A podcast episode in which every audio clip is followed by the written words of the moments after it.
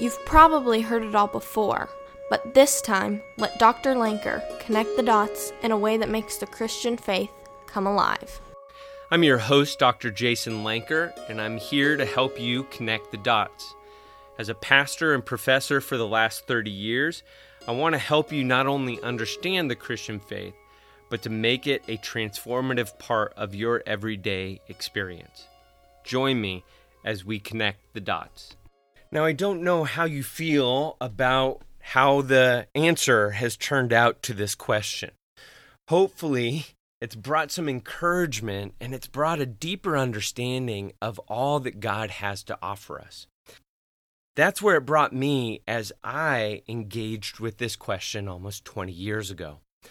The reason that I came to this question was because of just reading through the Gospels. And I was in Matthew and got to Matthew chapter 19 and the story of the rich young ruler. That story opened up for me a way of viewing God's goodness and His gospel in a way I had never seen it before. And so I just want to unpack this a little bit so that not only can you understand the journey, but you can understand the question and why it's so key to the Christian faith. If you want to walk through with me in Matthew chapter 19, verse 16, you can also find its parallel in Luke chapter 18, starting in verse 18. But in Matthew chapter 19, verse 16, it says this And someone came to him and said, Teacher, what good thing shall I do that I may obtain eternal life?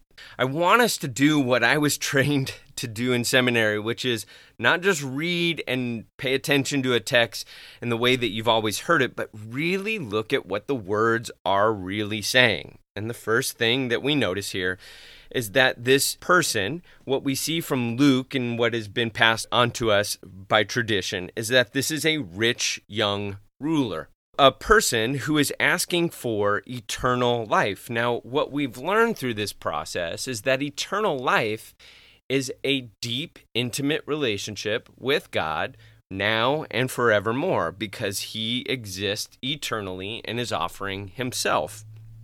Well, who's standing right in front of this young man? The one he is standing in front of is God come in human flesh. So, in essence, what he's asking for is how can I have an intimate relationship with you, Jesus? Jesus can see what he's moving towards. And so he pressures him and he says, Why are you asking me about what is good? There is only one who is good.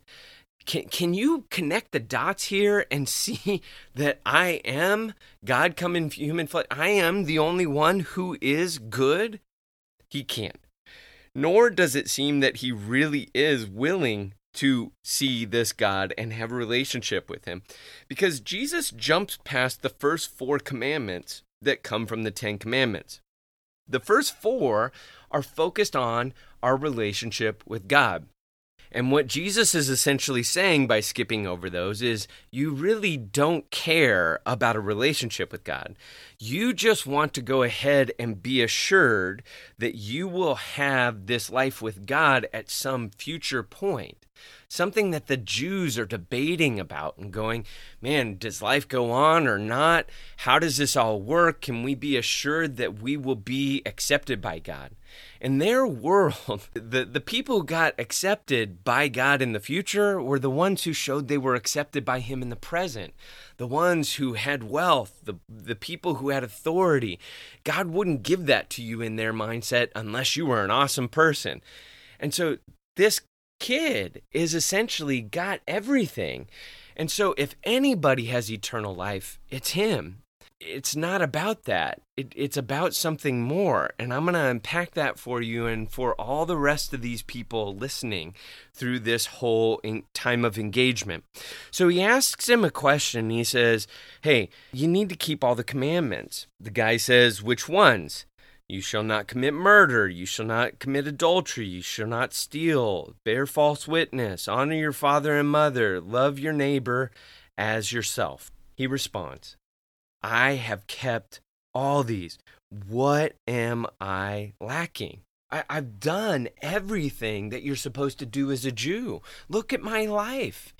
God is blessing me, but somehow I am not assured of His presence. I'm not assured of a relationship with Him. And this is what Jesus, the great teacher, is just trying to push towards because he wants to speak to this young man and through this young man. And this is when he comes to it in verse 21. If you wish to be complete, if you wish to be telos, if you wish to reach the end for which you were made, sell your possessions, give to the poor, and you will have treasure in heaven, and come follow me. Throughout the Gospels, whenever Jesus asks someone to come follow him, he is offering them discipleship. This is the first insight that stood out to me almost 20 years ago when I engaged with this text is that when this rich young ruler was asking about eternal life, Jesus said, You want eternal life? Be my disciple. Why? Because Jesus is God if we come to him in discipleship, we now have intimate relationship with the eternally present God. That's exactly what eternal life is. So no wonder he offers him discipleship. But it's the responses after this that provided me with the greatest shock and also the greatest insight, and I hope it does the same for you. After the young man goes away because he just can't conceive that a relationship with Jesus in poverty is worth more than anything that he could ever give up. Jesus turns to his disciples and he says to them, It's hard for a rich man to enter the kingdom of heaven. Again, I say to you, it's easier for a camel to go through the eye of a needle than for a rich man to enter the kingdom of God. Pay attention. What did the rich young ruler ask Jesus for? He asked him for eternal life. Jesus said, You want eternal life? I give you discipleship. The young man turns down discipleship. Jesus turns to his disciples and says, He just turned down discipleship. He missed out on eternal life. Uh, no, he didn't say that. He said he turned down discipleship. He missed out on the kingdom of God or the kingdom of heaven. As we talked about before, those are just two different ways of talking about the kingdom. To turn down discipleship is to turn down the kingdom of God. Why? Because Jesus is the promised king come to redeem his people. And when we turn away from the one who's here to instruct us into how to live in this eternal kingdom, then we've turned down the opportunity to be brought back into the kingdom of God and to live under God's eternal control. We, we've missed the opportunity. It's passed us by. We didn't go through the gate, we didn't enter through the door. And so now we've missed out on the opportunity to find purpose, to know why we're made, to, to be able to have a job and a focus that uses our gifts and our abilities to bring God the most glory and us the most joy. Turn down discipleship, and not only do you miss out on eternal life, but you miss out on the kingdom of God. And then here's the last one. When the disciples heard this, they were very astonished, and they said, Then who can be saved? They are connecting the dot. They see that when you turn down discipleship, not only do you miss out on a deep, intimate relationship with the ever present God through his son, Jesus Christ, but you also miss out on living and restoring God's kingdom, and ultimately, you miss out on being delivered and healed, made right again. Why? Because Jesus is our Savior.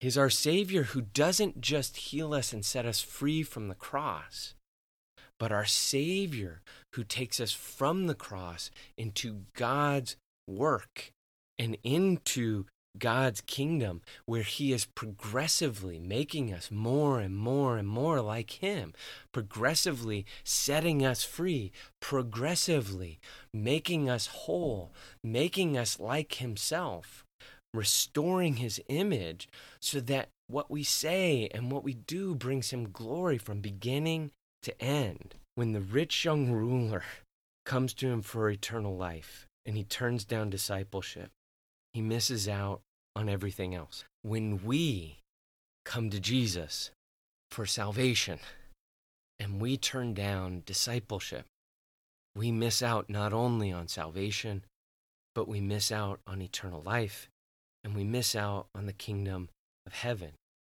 Because Jesus is the only way to the Father. And it is only through him that we have life the way that it's supposed to be. May we live fully into this relationship with him because he has so much to offer us. And at the core of it is truly himself. If you enjoyed listening today, please subscribe to our podcast. And if you'd like more information, please visit us at drjasonlanker.com. That's D R Jason L A N K E R. May you go in the grace of God, and may you not just understand the Christian faith, but live it more fully this week.